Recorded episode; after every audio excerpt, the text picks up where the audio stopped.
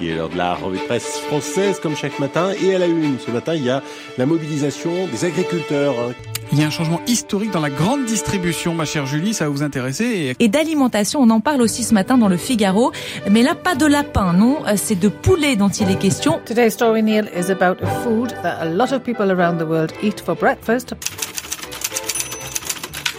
It's Business. La revue de presse du business de la bouffe. Avec Olivier Frey et Daniel Coutinho.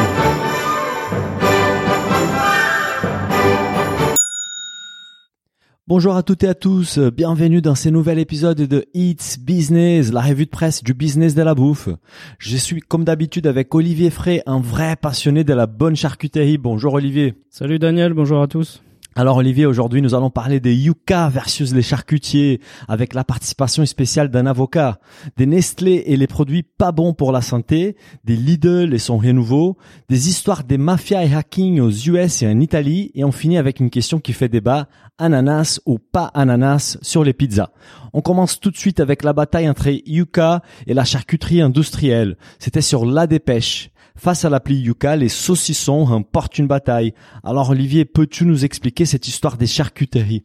Oui, alors les saucissons, ils sont bien armés. Hein. C'est un combat juridique qui oppose en fait les industriels de la charcuterie à, la fameuse appli Yuka euh, qu'on connaît tous maintenant, hein, qu'on a tous euh, plus ou moins utilisé.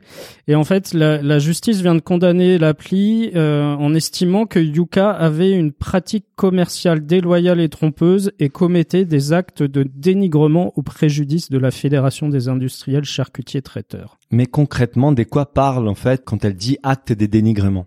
Alors en fait, la, la fédération, euh, elle a attaqué Yuka à cause du fait que euh, lorsqu'un consommateur scannait le, le code barre d'un saucisson ou même d'un jambon, il était invité euh, à signer une pétition sur change.org, je crois, qui demande l'interdiction des nitrites et des ah, nitrates dans les produits charcutiers. Ah d'accord.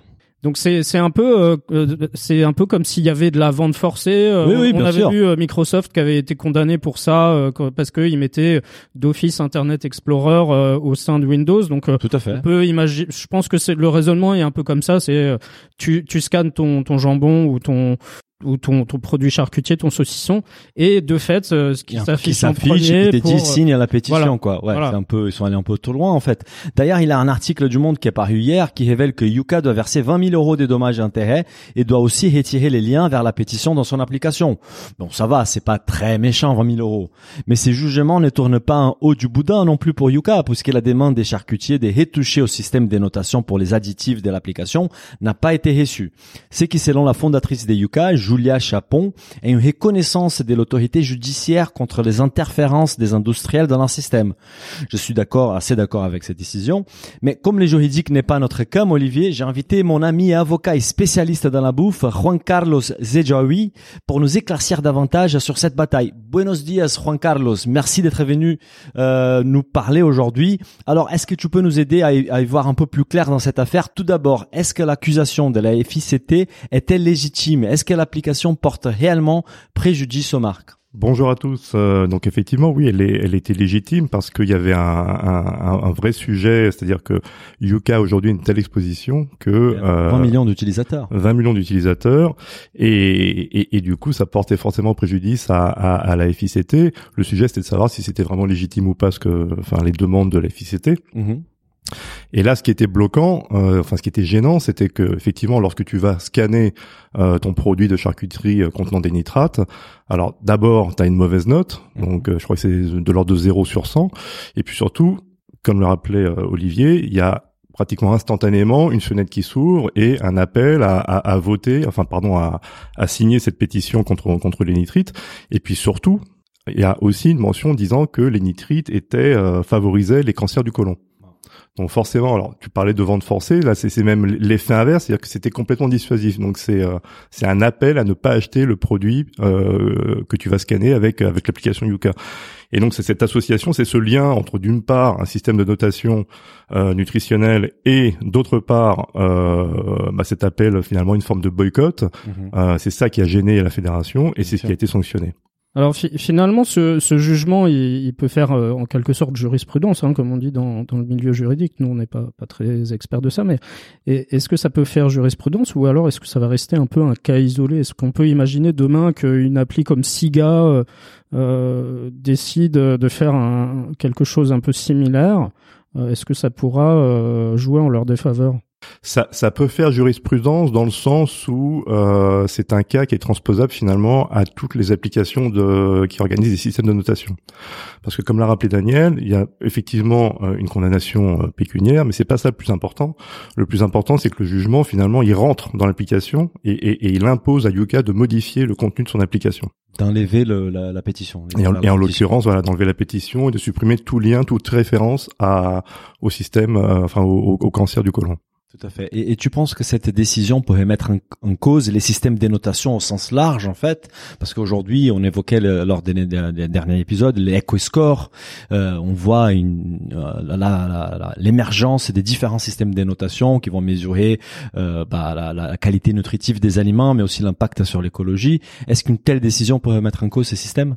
Euh, Alors le remettre en cause, je sais pas, mais peut-être le, le, le, rendre un peu plus vertueux. C'est-à-dire qu'aujourd'hui, euh, la, la, question que pose ce jugement, c'est que euh, on a une application qui donc est un système de notation qui est censé euh, être euh, sur des bases objectives.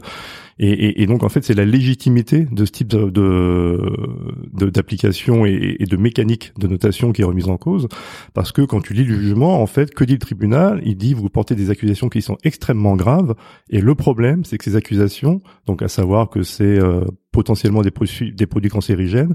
Le problème, c'est que ces, ces, ces, affirmations ne reposent sur aucune euh, preuve objective. Il n'y a mhm. pas de, de rapport, il n'y a pas d'examen scientifique, et le jugement va plus loin en expliquant non seulement euh, il n'y a pas de, de, de base objective à, aux affirmations que vous faites, mais en plus, vous présentez ça euh, avec une espèce de caution scientifique qui n'existe pas. Et c'est pour ça aussi qu'on est parti sur la tromperie, la tromperie des consommateurs dans ce jugement. Alors j'ai une question un peu en aparté. Hein. Euh, Est-ce qu'on peut imaginer que euh, si, si l'appli dit voici des produits similaires mais qui ont une meilleure note, est-ce qu'on peut imaginer que l'entreprise dont le produit est mal noté puisse attaquer en disant non, comment vous vous fondez pour dire que ces autres produits-là sont meilleurs? Parce que les, les applis font un peu ça. Oui, oui, euh, mais, mais là c'est pareil en fait. Je, je, je pense que le, le sujet c'est la transparence du système de notation. Mmh. C'est-à-dire que si ton application euh, dit, euh, bah voilà, nous on note selon tel tel tel critère et on est en mesure de démontrer que pour tel produit on a appliqué cette méthode et que pour tel autre produit on a appliqué la même méthode et que donc les résultats différents on les justifie, il y aura pas de problème. En revanche, si c'est nébuleux, ou, si ça manque de transparence, euh, là il y aura un risque effectivement qu'un producteur euh, mécontent euh, se plaigne auprès de l'application. Et, et, et, là aussi, le, le, jugement il est assez riche. Hein. Il, il, il, apporte une, un début de réponse en disant, en reprochant en fait à Yuka, euh, bah, le problème c'est que euh, donc vous faites une espèce d'appel au boycott, mais vous n'avez pas donné la parole à la fédération des charcutiers. Mmh. Et, et, donc là où Yuka parlait de, de, de liberté d'expression, le tribunal dit, bah le problème c'est pas votre liberté d'expression, le problème c'est que vous avez en, en, n'entretenant pas un, un, débat public finalement avec la fédération des charcutiers, eh bien vous, vous privilégiez votre liberté d'expression au détriment de la liberté de ces industriels d'exercer leur activité. Mmh. Bah, merci beaucoup, Juan Carlos, pour cet éclairage. En fait, si tu es d'accord, on aimerait t'inviter à continuer avec nous pour commenter les articles de la semaine sur It's Business. J'en serais ravi. Bah, on continue alors avec un article sur Financial Times qui a fait polémique, Olivier. Euh, Nestlé document says majority of its food portfolio is unhealthy. Un document de Nestlé indique que la majorité de son portefeuille alimentaire est malsain. Alors, cette histoire des documents fuités nous dévoile une réalité qui finalement ne nous surprend pas plus que ça, Olivier. Oui, c'est un article qui a été pas mal repris euh, dans la presse française. Hein, Partout, hein, donc, euh, ouais, on en a beaucoup entendu parler. Euh, oui, presse mondiale même, et tu as raison. Et en fait, c'est a priori c'est un document interne auquel le Financial Times a eu accès. Alors on ne sait pas comment ils ont eu accès à ce document. hein. C'est le genre de fuite, euh, probablement un cadre de Nestlé qui leur a envoyé. Et, et en fait, dans ce document-là, c'est une présentation interne dans laquelle le, le, groupe finalement admet que plus de 60% de ses produits alimentaires et boissons grand public ne répondent pas à euh, une définition reconnue de la santé et que certaines de, leurs catégories et de leurs produits ne seront jamais sains quelles que soient les rénovations euh, les de recettes qu'ils vont faire. Ouais, ouais, c'est qui veut dire que la majorité des produits du groupe ne sont pas bons pour la santé. Pourtant, le slogan de Nestlé est Good Food, Good Life. Et on peut même lire sur les sites de Nestlé France, nous croyons en la force d'une bonne alimentation pour améliorer la qualité des vies de tous aujourd'hui.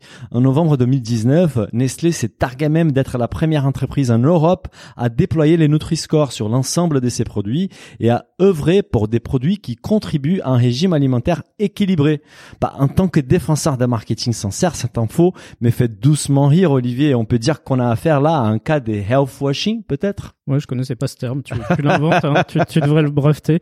Et en, fait, ce qui se passe, c'est qu'il y aurait euh, seulement 37% des produits alimentaires et des boissons du groupe qui obtiendraient une note supérieure à 3,5. Alors 3,5 dans le cadre du système australien d'évaluation qui s'appelle Health Star Rating. Okay. Donc vous pouvez aller voir dans la newsletter euh, quel est l'algorithme derrière ce système de notation. Tout à fait. Et en fait, c'est un système de notation qui a priori est quand même très sévère à la base. Hein. Ouais, ouais. Et en fait, Nestlé s'est fixé le seuil de 3,5 étoiles comme une définition reconnue de la santé. Donc ça veut dire que eux ont choisi comme ça, ils auraient pu choisir 3 mais ils, ils, ont, ils ont choisi trois et demi. Donc c'est aussi ce document interne qui fait réponse à des choix internes par rapport à ce système de notation.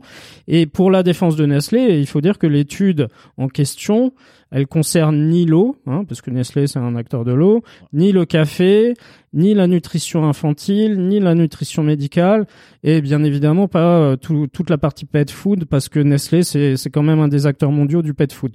Et le système de, notation, il est vraiment euh, jugé euh, comme très sévère par beaucoup d'experts. Hein. Oui, mais comme je disais au début, en réalité pour un groupe qui était au départ spécialisé dans la confiserie, qui propose une large la, des glaces industrielles, ces résultats ne nous étonnent pas vraiment, n'est-ce pas? Non, et, en fait, finalement, d'après le document interne, 96% des boissons, donc si on enlève le, café pur, et 99% du portefeuille de confiserie et de glace n'atteignent pas ce seuil de 3,5 euh, ah sur, sur 5. Hein. Et du coup, le, le groupe, lui, il s'en sort un peu mieux euh, pour les eaux 82% des eaux atteignent ce, seuil de 3,5 et 60% des produits laitiers du groupe atteignent ce seuil. Oui, parce qu'il faut rappeler aussi que les 18% des eaux qui qui arrivent pas au seuil, c'est cette aberration qu'on appelle l'eau aromatisée en fait, qui a beaucoup de sucre. L'eau aromatisée et sucrée. Hein, euh, l'article donne un, exemple d'eau, par exemple, c'est une, une boisson San Pellegrino à l'orange. Alors moi, j'aime bien de temps en temps, j'aime bien cette boisson-là, mais ah, elle, contient plus de 7,1 grammes de sucre pour 100 millilitres, donc ah, bah forcément un Nutri-Score E. Et bon, forcément, c'est sucré, mais on n'en boit pas non plus 15 par jour. Hein. Bah, il serait temps quand même que les industriels fassent évoluer les recettes. Euh, depuis quelques années, des nombreuses études ont mis en évidence les liens entre la consommation de ces produits ultra transformés et augmentation des risques euh, par rapport à la santé. Donc il faut quand même qu'ils se remettent un petit peu en question.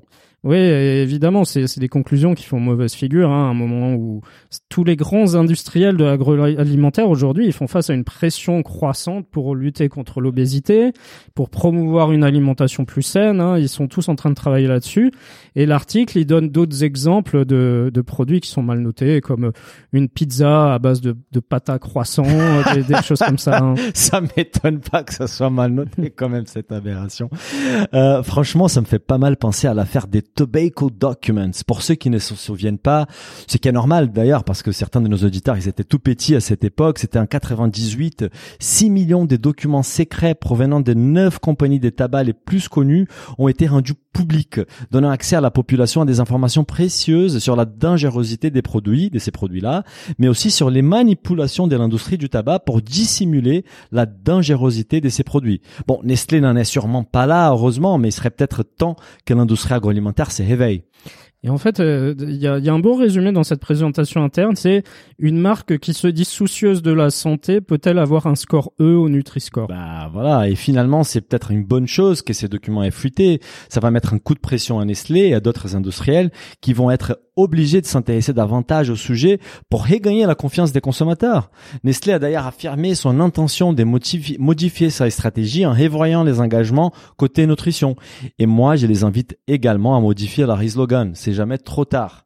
Alors Juan Carlos, tu penses quoi de cette affaire de Nestlé?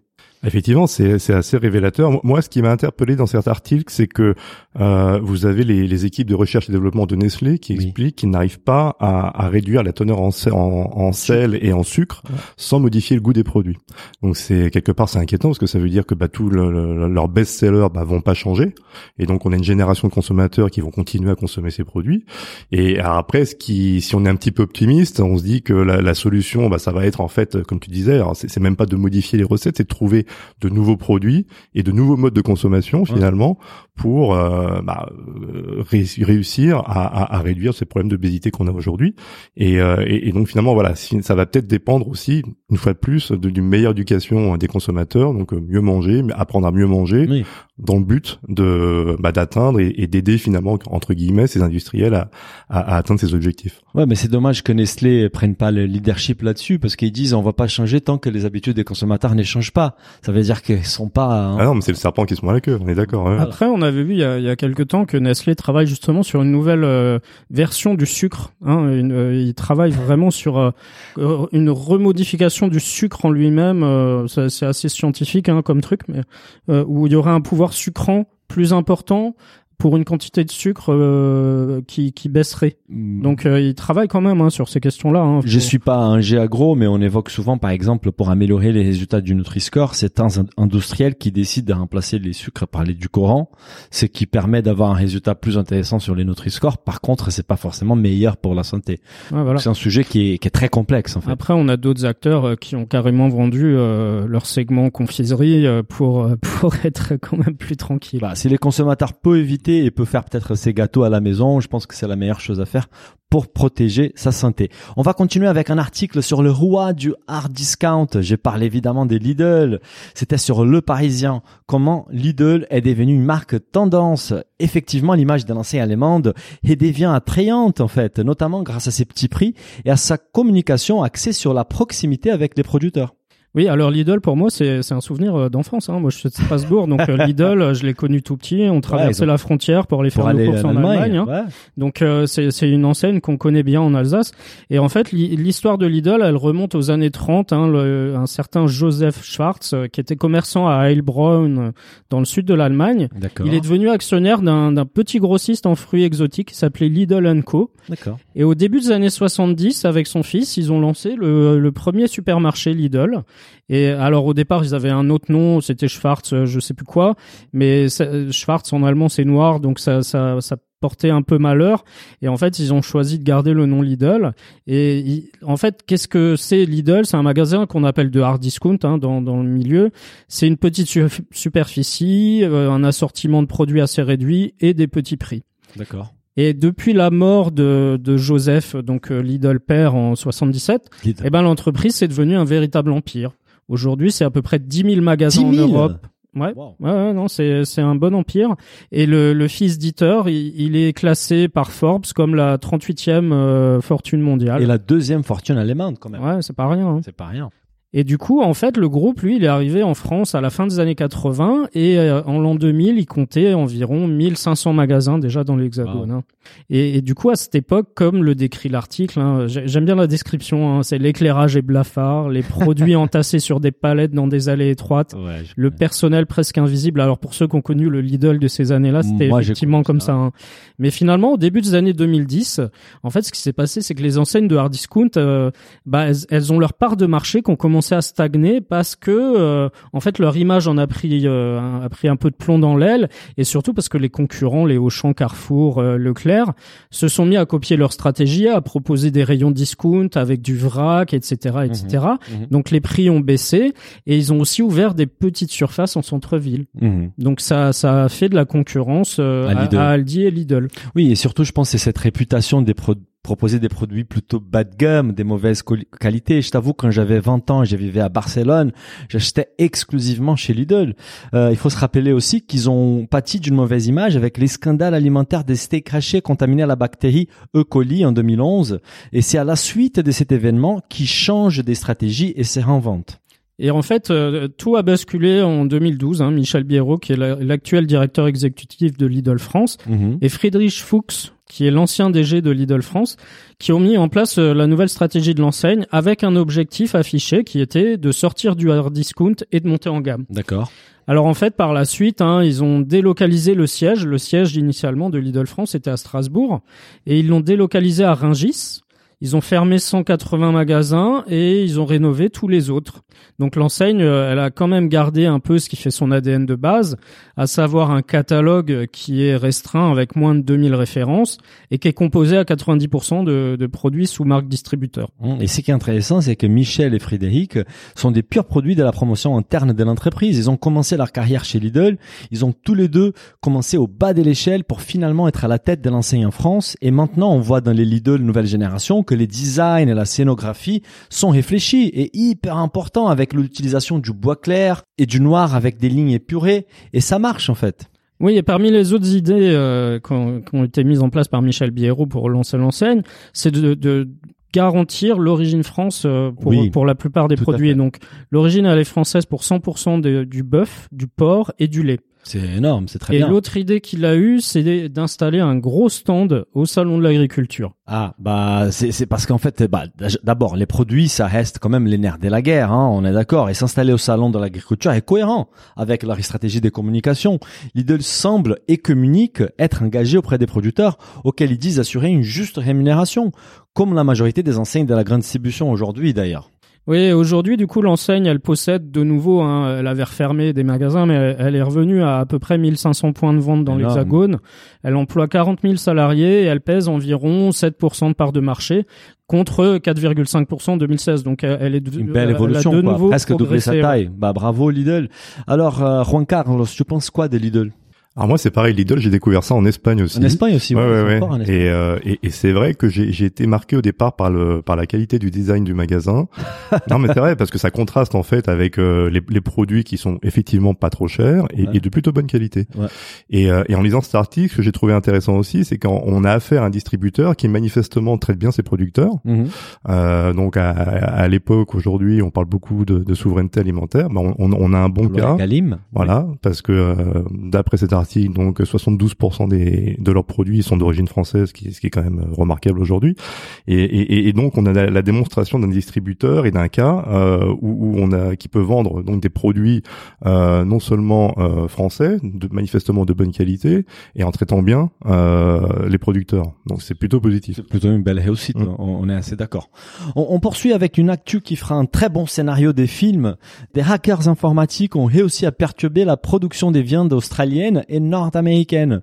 C'était sur The Guardian. White House contacts Russia after hack of world's largest meatpacking company.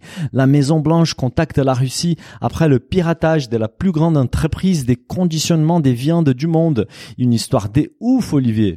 Ouais, et pour moi, on aurait pu sous-titrer tout ça comment la sécurité alimentaire des pays du monde sera de plus en plus mise à mal par les hackers. Alors, qu'est-ce qui s'est réellement passé dans cette histoire En fait, ce qui s'est passé, c'est qu'a priori, il y a eu une attaque par ransomware euh, contre euh, le groupe brésilien JBS. JBS, hein, tu connais, hein, c'est un mastodonte au Brésil. bon, chez nous, on connaît pas forcément trop, mais c'est quand même le leader mondial de la viande. Mhm. Et ce ransomware, il a perturbé en fait la production de viande euh, en Amérique du Nord et en Australie.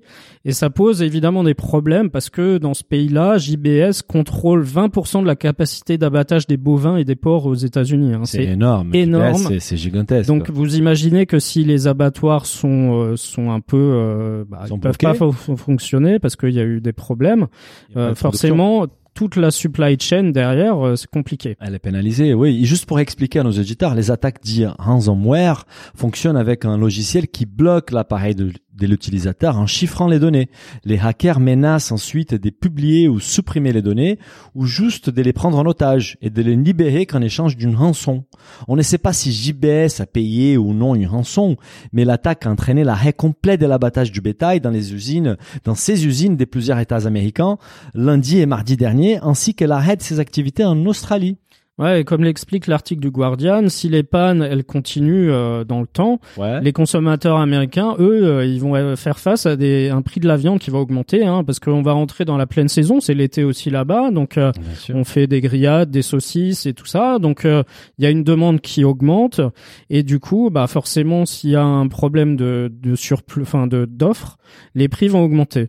Il y a aussi un problème parce que les exportations de viande vont aussi être perturbées à un moment donné où la Chine, euh, bah, la demande chinoise, elle explose hein, pour la viande, donc ça va aussi poser des problèmes, et donc va y avoir une tension sur les prix sur euh, sur le marché.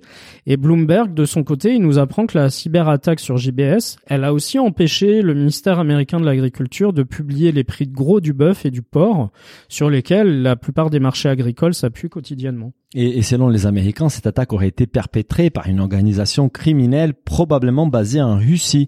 Alors, euh, Juan Carlos, d'un point de vue juridique, comment on peut répondre à une telle attaque en fait? Alors, d'un point de vue juridique, il y a, y, a, y a, tout un arsenal de textes qui existent. Donc, il y a le, les, les, délits euh, pénaux classiques. il y a une, une, partie du code pénal aussi qui prévoit des délits qui sont vraiment spécifiques, notamment ce qu'on appelle l'intrusion dans les systèmes d'information, etc. Donc, tout ça est, je dirais, organisé, encadré. En pratique, euh, c'est catastrophique pour les gens qui reçoivent ce, ce, ransomware. Alors, pour votre information, en français, c'est le, le rançongiciel. Rançongiciel, c'est joli. Ouais. Donc voilà. Euh, donc ouais, donc juridiquement, on a des outils, mais d'un point de vue pratique, lorsque ton ordinateur se bloque effectivement est crypté et on te dit bah tu verses 3, 4, 5 bitcoins si tu veux avoir une clé de, de déchiffrement, c'est c'est vraiment euh, dramatique pour les pour les pour les victimes. Et, et, et, ce qu'il faut relever aussi, c'est que euh, c'est une délinquance qui, qui se développe énormément. Mmh. C'est pas des cas isolés. Euh, et on a eu un procès qui a fait un petit peu de bruit euh, à la fin de l'année dernière. Donc il y a un jugement qui est tombé en, en, en décembre 2020 sur le, donc le logiciel Loki où là c'est bah, c'est aussi un russe d'ailleurs qui a été condamné donc en France hein. mhm. euh, c'est un logiciel qui a fait 5000 euh, victimes dans le monde entier il y a environ 200 ou 300 français euh, on a estimé à 8 millions euh, le montant total 8 millions. des, des rançons récupérées et, et ce russe qui a été jugé en fait c'est le seul qu'ils ont réussi à, à, à avoir il a quand même écopé d'une peine de 5 ans d'emprisonnement et, et lui donc il a été condamné parce que il a il animait la plateforme de Bitcoin qui permettait de blanchir euh, cet argent. Les rançons. Bah c'est ouais, c'est difficile. C'est comme tu dis, il y a la dimension juridique, mais surtout la dimension pratique. D'un point de vue pratique, c'est vraiment vraiment problématique. quoi. Non, et puis surtout, enfin, s'ils si, se mettent à, on peut imaginer les associations euh, véganes euh, qui ont des hackers euh, qui les rejoignent et qui qui se mettent vraiment à mettre le ah boxon bah, partout. Et moi, j'ai lu un article il y, a, il y a pas longtemps sur une coopérative agricole de, de céréales aussi qui a été touchée par par un ransomware il y a, il y a quelques mois. Donc c'est c'est un vrai problème de sécurité alimentaire, pas que pas que pour les les Américains et les les Australiens. Chez nous, la question peut se poser aussi. Hein. C'est juste. ce qui est vrai, c'est qu'aujourd'hui, en plus, effectivement, il, il s'attaque à des secteurs qui sont vraiment sensibles. Mhm. C'est-à-dire que dans l'article Guardian, il parle de l'alimentation, il parle de l'énergie, et on voit bien les conséquences dramatiques que ça a d'un point de vue économique, mais aussi pour la population et les consommateurs. Et, la, la, la, question qui se pose, c'est euh, est-ce qu'il faut payer ou pas euh, Il y, y, en a qui disent non, ne payez pas parce que justement, ça va multiplier les attaques. Euh, donc, il y, y, a des acteurs qui payent sans le dire.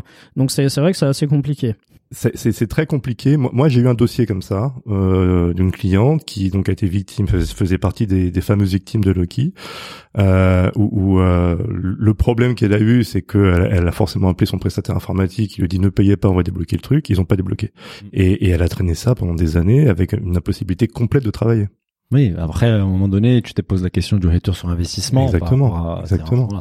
Bah, on va continuer, en fait, dans les organisations illégales avec la mafia des mollusques en Italie. C'était sur The Guardian. Mafia Muscle, the fight to save a mollusk from the mob.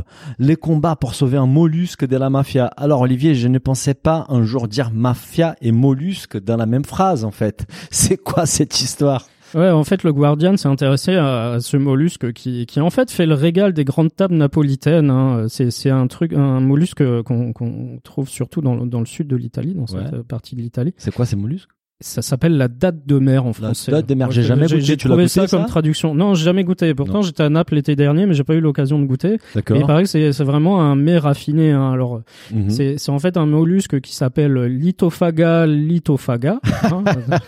Déjà ça. Et en fait, ce serait un mollusque qui est en forme de cigare et qui s'installe dans le calcaire, euh, qui va sécréter un acide euh, qui creuse en fait lentement un tunnel dans la roche. Pas mal. Et il lui faut des décennies pour se développer. Hein. On estime entre 18 et 36 ans pour atteindre seulement 5 cm de long. Ah ouais. Ouais, et c'est un mollusque qui peut vivre jusqu'à 100 ans. Non, plus de 50 ans, pardon. D'accord. Et, et, en fait, ces dates de mer, elles font l'objet d'un juteux trafic illégal le long des côtes napolitaines et particulièrement à Capri, parce qu'elles sont vues comme un mets délicat et elles sont considérées par certains comme un aphrodisiaque. Ah. Alors sur le marché noir, a priori, un kilo de ce mollusque-là se vend jusqu'à 200 euros. Ah ouais, c'est cher. Donc euh, forcément, ça attire. Hein. Ah, ces mollusques font partie d'ailleurs de la culture gastronomique du sud de l'Italie depuis l'époque romaine antique. En fait, les gens allaient extraire avec un marteau quelques mollusques pour les dîner. Mais aujourd'hui, la pêche et vente des dates des mers est devenue illégale dans l'Union européenne en raison de la destruction du récif, en fait.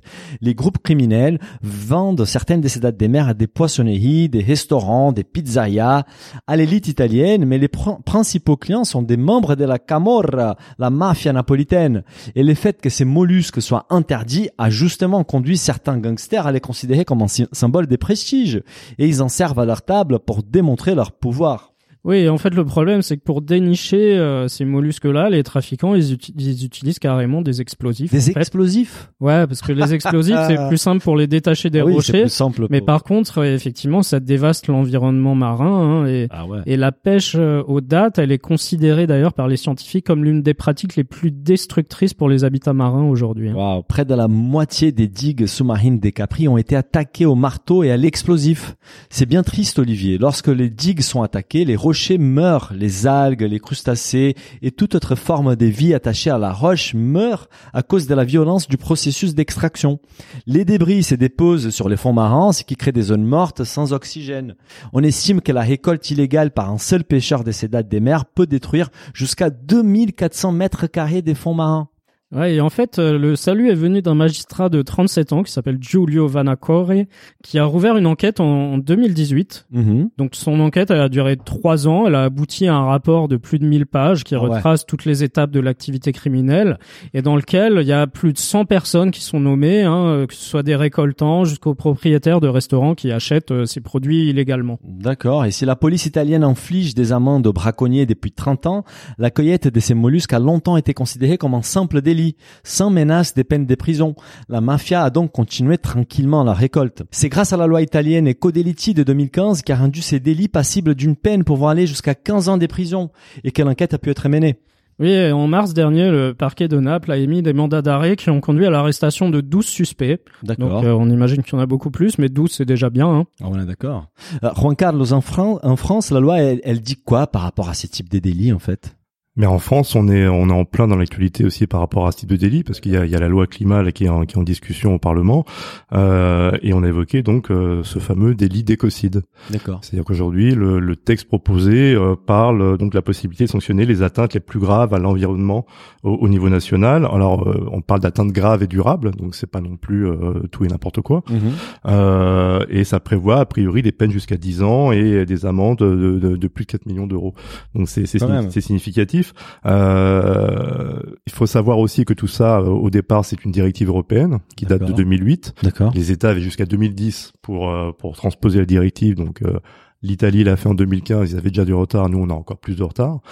Euh, mais, mais cet exemple italien, il est intéressant parce que l'astuce de, de, ce magistrat, de ce procureur, c'est qu'effectivement, il n'a pas poursuivi sur le simple délit de, de détention ou de vente de, de, ces produits, de ces moules euh, interdites.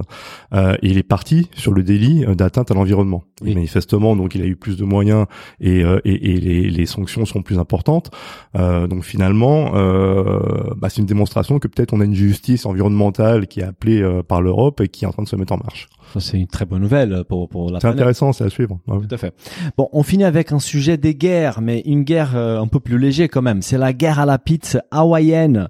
C'était sur The Economist, The Great Hawaiian Pizza Culture War, la grande guerre culturelle de la pizza hawaïenne. Olivier, je sens que cet article nous fera beaucoup rire. Oui, en fait, c'est euh, un, article sur une des pires aberrations culinaires qui existent. Hein. Enfin, en tout cas pour moi, hein. pour moi c'est la pizza euh, dite hawaïenne. Hein. C'est de la pizza sur laquelle on met de l'ananas, tout simplement. Quelle idée des génies. Et on, on, apprend d'ailleurs dans l'article qu'elle a été inventée en 1962 par un certain Sam Panopoulos, donc euh, qui est un grec qui était installé au Canada. Donc Sam, nous ne te remercions pas. Hein, donc ça, ça a quand même été inventé au Canada. Donc, mais, mais tu sais que j'ai appris que en fait l'Italie avait une autre fois sa pizza à l'ananas Dans la région de l'Oltrepo Pavese. Dans cette région au nord de l'Italie, on avait pour tradition de disposer à la fois du gorgonzola et quelques morceaux d'ananas coupés sur un disque de pâtes. Mais bon, les Américains se sont vite emparés et on s'est retrouvé avec une pizza mélangeant tomates, mozzarella, jambon et beaucoup, beaucoup, beaucoup d'ananas. Une association qui ne plaît pas à tout le monde. Ouais, et comme le dit l'article, hein, 60 ans plus tard, le débat fait toujours rage sur les mérites et les défauts de l'ananas sur la pizza. Et c'est devenu en fait un passe-temps mondial grâce aux réseaux sociaux, grâce ou à cause des réseaux sociaux. Oui, et c'est une des pizzas les plus populaires au monde. Hein. La pizza hawaïenne est devenue synonyme des restaurations rapides et quelque sorte de mauvais goût. Euh, les Italiens, en particulier les Napolitains, qui ont obtenu la protection de la pizza napolitaine au patrimoine mondial de l'UNESCO, n'approuvent mais pas du tout ces associations improbables. Et il y en a d'autres hein, aux US. Pizza poulet barbecue, pizza aux spaghettis à la bolognaise. Ils sont très forts ces Américains, Olivier. Ouais, finalement, le débat sur la pizza à l'ananas, il est devenu si omniprésent qu'en 2019, le gouvernement américain, il a lancé The War on Pineapple. Donc c'est, vous pouvez aller voir, je vous ai mis, je vous ai mis le lien là sur euh, sur la newsletter de cette semaine. C'est une campagne d'information publique qui illustre comment les gens ils peuvent être manipulés par des messages en ligne sur des sujets qui divisent l'opinion. Ouais, et les messages sur les réseaux sociaux ne s'arrêteront jamais, je pense, Olivier. Un Américain a même tweeté If 2020 was a pizza topping, it would be pineapple. Si 2020 était une garniture des pizzas, ce serait l'ananas. Juan Carlos, toi, tu es team ananas ou pas ananas sur tes pizzas? Écoute, moi, moi je, je me dis que c'est pas forcément une aberration. En fait, bah, ça en, en, en, fait, je me dis ça dépend de celui qui l'a fait. Tu vois, et donc on est on n'est pas à l'abri d'une bonne surprise là-dessus. Euh, et, et, pour revenir là-dessus, enfin, je, je, me dis qu'il y a une forme de génie quand même parce que donc une pizza hawaïenne faite par un immigrant grec, au, Canada, repris par les Américains repris par les Américains, c'est génial. Et ce qui est super génial, c'est qu'effectivement, ça a été repris. Donc j'ai lu l'espèce de présentation là du, du, du gouvernement américain, donc pour faire une campagne de sensibilisation sur sur la manipulation en ligne. Et, et en fait, on s'aperçoit que, que c'est vraiment devenu un, un, un, produit de pop culture, quoi. C'est clair. Ouais, c'est exactement ça. Mmh. Bah euh, Olivier Juan Carlos, merci beaucoup. On arrive à la fin de cet épisode et on se retrouve la semaine prochaine pour un nouvel épisode de It's Business. Salut Daniel, au revoir à tous. Merci, au revoir. Si le podcast vous a plu, n'hésitez pas à le noter 5 étoiles sur votre appli et à le partager autour de vous. Pour vous abonner à la newsletter, il suffit d'aller sur businessofbouffe ou olivierfray.com et vous abonner dans la rubrique newsletter. Bonne semaine et à bientôt